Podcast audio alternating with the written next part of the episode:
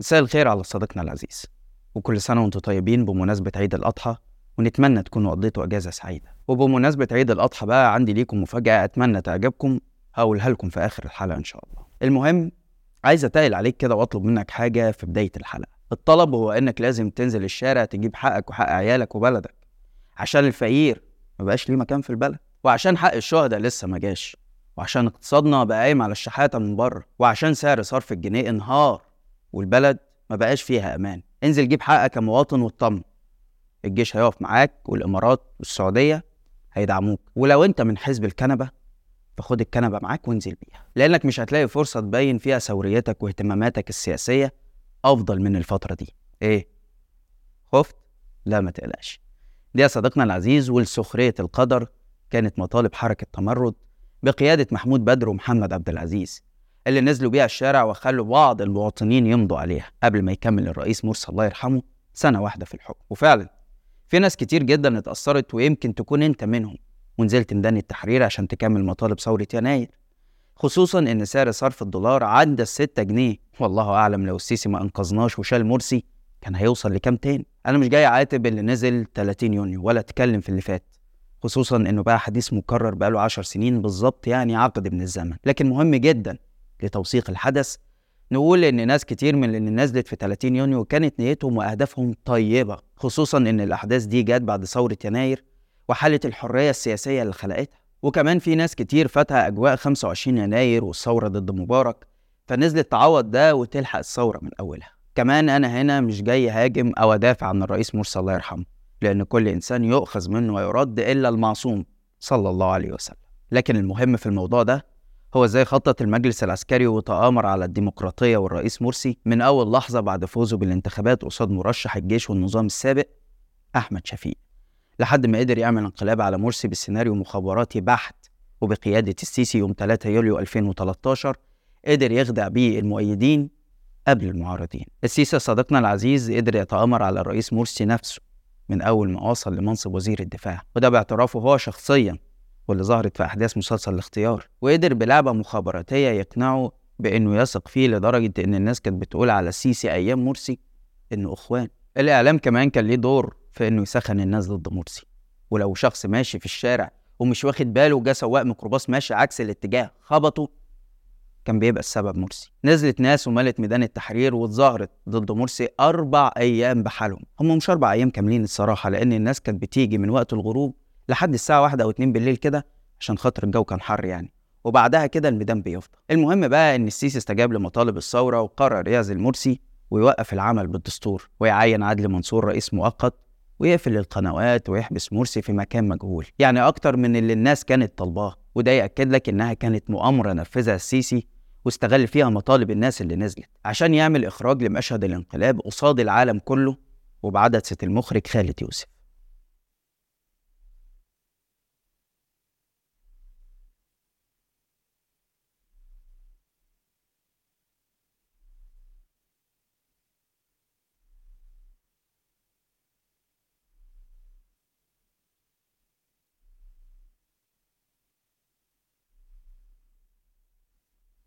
فضلنا مستمرين على الوضع ده حوالي 42 يوم لحد ما السيسي عمل فضة رابعة وحبس الإخوان واترقى لمشير ثم رئيس ثم غير الدستور عشان يحكم أطول ثم وثم وثم. لكن الملاحظ بقى طول الفترة دي إن السيسي شعبيته في تراجع وعدد الناس والفئات اللي بتعارضه بتتمنى رحيله في ازدياد. وده بسبب حاجات كتير هنعرفها مع بعض في حلقة النهاردة. بس قبل ما نبدأ ما تنساش تعمل لايك وتشارك الفيديو مع أصحابك وتدعمنا بالانتساب في القناة. أنا عبد الرحمن عمر وده برنامج الحكاية.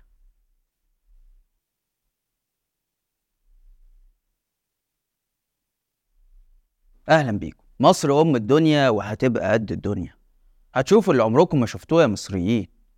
أنتوا ما تعرفوش إن أنتوا نور عينينا ولا إيه؟ استنوا عليا بس سنتين. في 2020 هتشوفوا مصر حاجة تانية. دي عينة من وعود السيسي اللي سمعناها بعد انقلاب يوليو 2013 واللي رفعت سقف طموحات مؤيديه وخلتهم يدافعوا عنه باستماتة بس مع مرور الوقت ظهر المستخبي واكتشفنا الفنكوش الكبير اللي بدأ بجهاز الكفتة وانتهى ببيع أصول البلد غير الديون اللي مش عارفين هنسددها إزاي وصندوق النقد اللي بقى بيتحكم في الاقتصاد وسعر صرف الجنيه.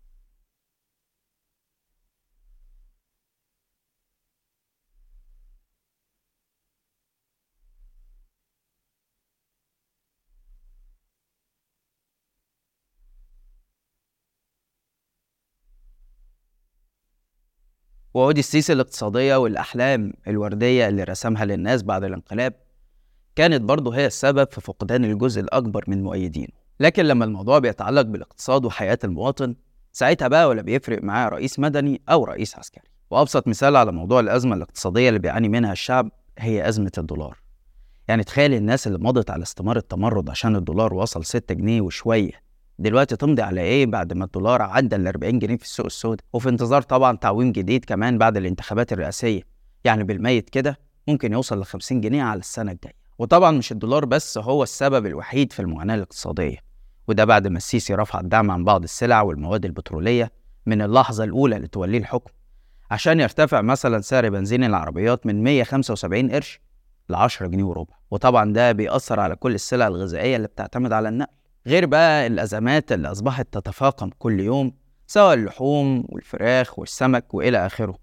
لدرجة إن مصر اللي كانت عندها اكتفاء ذاتي من البيض وصل فيها كرتونة البيض في عهد السيسي ل 120 جنيه. فئة تانية خسرها السيسي من المواطنين ودول الناس اللي اتضروا بسبب مشاريع السيسي وسياسته الاقتصادية في إدارة الدولة. وده بسبب إن ناس كتير خسرت شركاتها أو حتى شغلها البسيط بسبب سيطرة الجيش ودخوله. في المنافسة الاقتصادية. ومثال على ده إن في شركات كتير خرجت من السوق وأفلست بسبب عدم قدرتها على منافسة شركات الجيش اللي ولا بتدفع ضرائب ولا رواتب زيها. حتى الناس البسيطة اللي شغالة في المقاولات ما بقاش قصادها غير الشغل في العاصمة الإدارية لو عرفوا طبعا.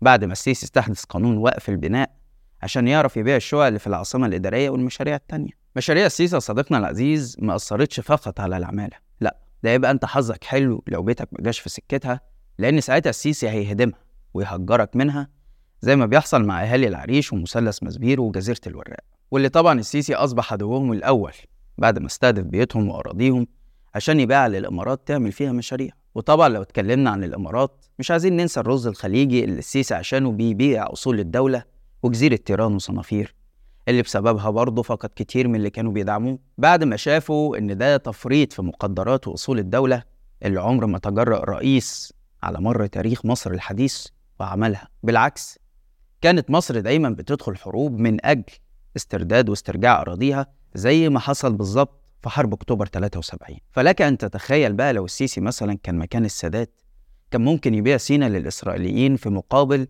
إنهم يضمنوا له إنه يفضل في الحكم. السيسي كمان يا صديقي فقد كتير من شعبيته في المؤسسة العسكرية. واحدة واحدة كده معايا وهثبت لك كلام أول حاجة إن السيسي ورط الجيش معاه في سياساته من أول فض اعتصام رابعة والاستعان بالجيش ساعتها إنه يقتل المدنيين فقط لكونهم معارضين للانقلاب وعلى مرأى العالم كله. ودي تقريبا أول مرة تحصل في تاريخ مصر الحديث. وبعد كده كمان استخدم مع قيادات الجيش نفسهم سياسة التدوير. يعني مفيش حد بقى يقعد في منصب حساس فترة كبيرة خصوصا لو كان قوي وليه شعبية داخل المؤسسة العسكرية. ده غير بقى الشخصيات العامة اللي بتنتمي للمؤسسة العسكرية اللي ليها عداوة معاه وخلاف على السلطة.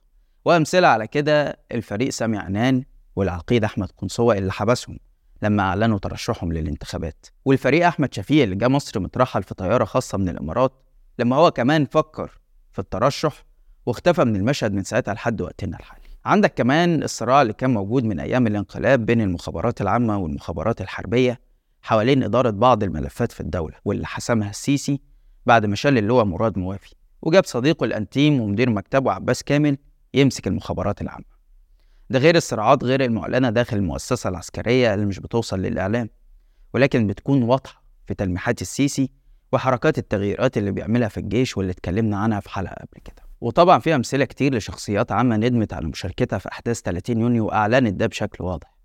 زي الناشط السياسي وأحد مؤسسي حركة 6 أبريل أحمد ماهر ورئيس تحرير موقع تمرد الإلكتروني عمرو بدر. وحتى اللي ما أعلنوش ندمهم بشكل صريح لكن شخصيات كتير عامة غيرت موقفها من السيسي زي الدكتور محمد البرادعي والكاتب علاء الأسواني والكاتب بلال فضل وغيرهم كتير. السيسي حتى داعمين الخليجيين خلاهم يغيروا سياستهم معاه ونظرتهم ليه وده بسبب فشله في ملف الاقتصاد وتضييع مليارات الدولارات من المنح والمساعدات السعودية والإماراتية على مشاريعه الفاشلة. وإساءته ليهم في التسريبات الشهيرة مع عباس كامل ووصفهم بالرز الخليجي. واللي بسببها طلع مسؤولين سعوديين وقالوا إن مفيش شيكات على بياض بعد كده للسيسي. وكل حاجة هياخدها لازم يكون قصادها مقابل وتمن. وطبعا ده اللي بنعيشه دلوقتي في الاستحواذات الخليجية على الشركات وأصول الدولة.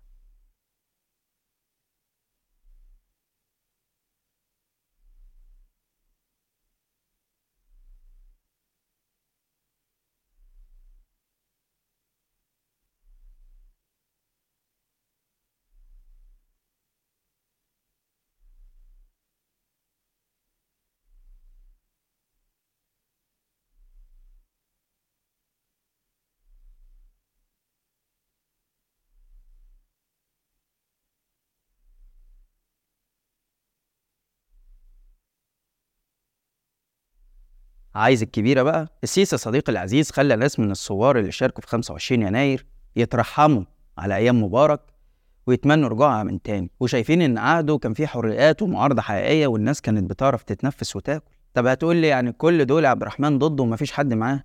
أكيد لا طبعا. السيسي حواليه مجموعة كبيرة من المنتفعين من حكمه سواء بالسلطة أو بالمال خصوصا داخل الجيش والشرطة والقضاء والإعلام واللي السيسي دايما بيحاول إرضائهم بالفلوس والسلطة المطلقة. لأنه شايفهم هم اللي بيساعدوه في تثبيت حكمه فدايما كده بيديهم امتيازات في وباء الشعب.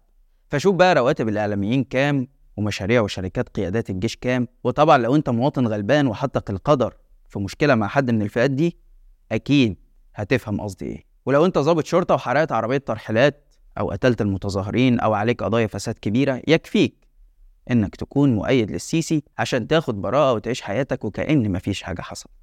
زي ما حصل بالظبط مع رجال أعمال وبلطجية من نظام المخلوع مبارك. لكن بقى لو رجل أعمال شريف وبتبني البلد زي صفوان ثابت فمفيش مشكلة تقعد لك في السجن كام سنة لو ما قبلتش بصفقات مع الجيش ومش بتتبرع لصندوق تحيا مصر. ولو أنت بقى مش منتفع وبتحب السيسي لله كده فأنت حاجة من الاتنين. يا إما خايف حد من صحابك يشمت فيك ويقول لك ده يا سيدي السيسي اللي أنت بتحبه وتقول له عندك حق يا إما محتاج تراجع قناعاتك لأن مش معقول يعني في عصر التكنولوجيا والإنترنت اللي بيتاح لك كل المعلومات وتروح تصدق عمرو أديب وأحمد موسى. ده حتى عيب في حقك. في نهاية الحلقة عايز أقول لك إنه بعد مرور عشر سنين على الانقلاب السيسي صديقي أثبت فشله في إدارة الدولة عند المؤيدين قبل المعارضين خاصة في الملف الاقتصادي. بسبب سياساته الخاطئة واعتماده على الديون والقروض في بناء الطرق والكباري والعاصمة الإدارية والأصول الرئاسية. طب هتقول لي عبد الرحمن وإيه الفايدة سواء السيسي شعبيته بتتراجع أو بتزيد؟